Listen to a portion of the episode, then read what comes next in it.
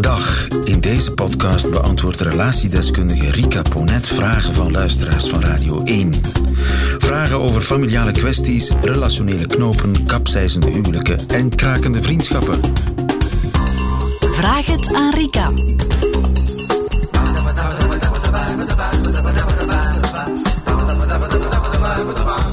Marisa is 39 en ze schrijft.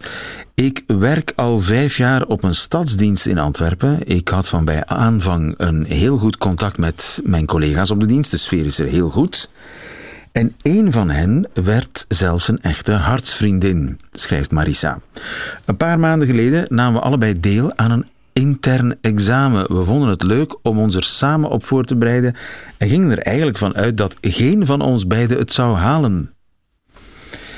Tot mijn grote verbazing ben ik niet alleen geslaagd, maar hebben ze me ook de job aangeboden. En ik ben enerzijds heel blij, wat een boost voor mijn zelfvertrouwen, maar tegelijkertijd weet ik niet hoe ik dat aan mijn vriendin moet vertellen. We zijn nu een paar dagen verder en ik kan het niet langer meer uitstellen. Ik zou het zo erg vinden mocht dit onze vriendschap schaden of erger nog teniet doen. We moeten hierna ook verder werken met elkaar. Ook dat speelt. Hoe pak ik dit het beste aan? Ja, Rika. Marissa Wat wordt misschien vraag. wel de bazin van haar vriendin. Ja. Ik Ja. ga ervan uit dat dat best zou kunnen. Of de, op zijn minst ehm, de hiërarchie in de relatie wijzigt. Hè. Ik denk, eh, als ik het goed eh, hoor, dat het op vandaag, ehm, en dat is wat echte vriendschap ook is, denk ik, dat er een volledige gelijkwaardigheid is in uw relatie. Ehm, van zodra dat je in een vriendschap, maar ik denk ook in een andere intieme relatie, in die hiërarchie terechtkomt, dat dat toch een heel andere kleur krijgt. En zeker als je daarmee verder moet, ehm, kan ik me dat heel goed voorstellen dat iemand zich daar nog wat, nogal wat zorgen over maakt. Nu, Ja. ik denk dat daar belangrijkste zorg toch de vriendschap is, als ik het zo hoor. En dat snap ik ook heel goed. Als je een hele waardevolle vriendin hebt, ehm, ja, is dat toch Die wegloopt met datgene wat jij wil. met datgene wat jij wil. Ja. Nu, ehm, ja, wat ik ook uit dat verhaal toch hoor, is iets wat heel typisch is aan de wijze waarop dat wij vandaag kijken naar ehm, solliciteren, opklimmen eh, binnen een professionele context.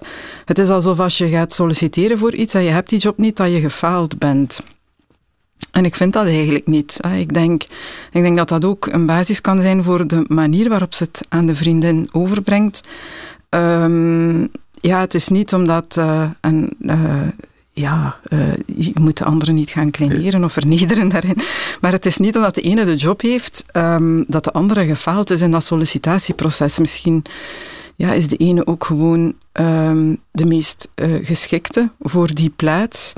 En eh, dat doet de capaciteiten van de anderen niet teniet. Ah, ik vind dat eigenlijk als uitgangsgedachte al een hele belangrijke. Je bent niet elkaars concurrent, maar ehm, Wij zitten natuurlijk wel in een cultuur die dat heel erg Die dat heel erg stimuleert. hè? stimuleert. Ja, bedoel, is, eh, als je ergens eh, geraakt, is het alleen maar op eigen verdiensten. En als je er niet geraakt, is het je eigen schuld. is het je eigen schuld. Ja, en de andere is op de werkvloer altijd bijna een concurrent. Ehm, Ik vind dat een beetje een... eh, Een soort marktprincipe dat overal is doorgedrongen. Dat overal is doorgedrongen. En dat is toch wat zonde, hè? want tegelijkertijd weten wij ook, ehm, en ik weet dat ook uit Human Resources onderzoek, hoe belangrijk vriendschap op het werk is en ehm, hoeveel beter mensen presteren in een omgeving waar er ook echt sprake is van vriendschap. Omdat ergens verwachten we in een team dat er wederzijdse steun is, ondersteuning is, alle aspecten die deel uitmaken van vriendschappelijke contacten. Maar tegelijkertijd kijken we daarnaar alsof dat, dat dan toch ook ergens onze concurrent is. Dus er zit ook iets toxisch Ja. aan de wijze waarop dat we Ja, anderzijds, als je dat dan vertelt aan die vriendin, zeg je van ja, ja sorry, maar eh typiste zijn is ook leuk hoor. Maar ik ga wel lekker eh, directeur Nee. worden. Ik denk niet dat je het zo kan brengen. Ah, Ik denk ehm, wat ja, één aanvaarden dat de relatie verandert, dat is iets wat ze zeker voor zichzelf al zal moeten incalculeren. Het zal nooit meer dat, hetzelfde het zal zijn. nooit meer hetzelfde het zal nooit meer hetzelfde zijn. Want die ander kan natuurlijk zeggen, ja, ja, maar ik gun het jou van harte, ik ben ja. blij voor jou. Maar kan. eigenlijk, maar eigenlijk weet je, ah, Mm, deep het doet down pijn. doet het Ja. pijn. En het kan, hè.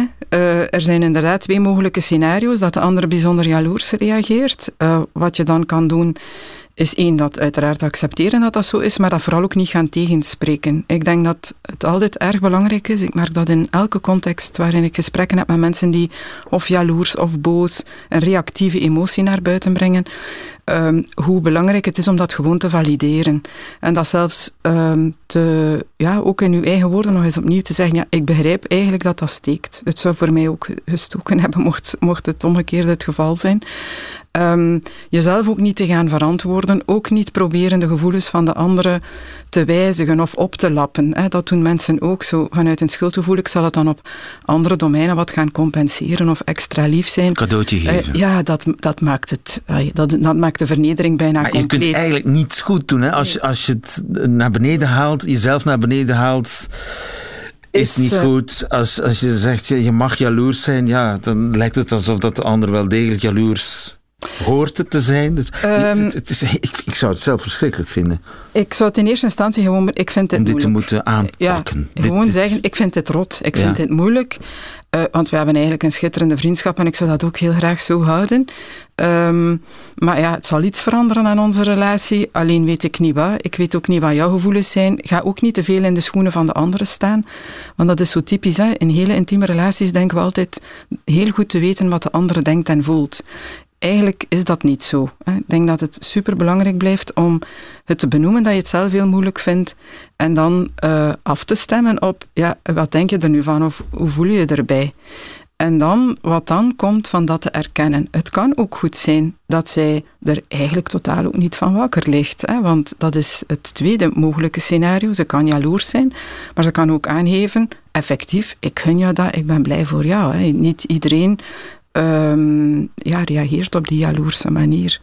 Maar dat het um, ja, effectief die relatie ten gronde zal wijzigen. Um, en dat is misschien het meest pijnlijke, dat je moet afscheid nemen van een uh, vriendschap, en dat horen we heel duidelijk, die, die zij in dit geval enorm waardeerde Ja, of valideerde. Maar dat hoeft dus niet, hè? Maar dat, dat, dat, het, het, het is, is zeer moeilijk. We hebben een paar uh, handvaten Ja. gegeven om het eventueel zo draaglijk mogelijk en zo vlotjes mogelijk te communiceren. te laten verlopen. Maar ik moet eerlijk zijn, ik ben bloednieuwsgierig naar hoe dit afloopt. Dus Marisa, hou ons op de hoogte.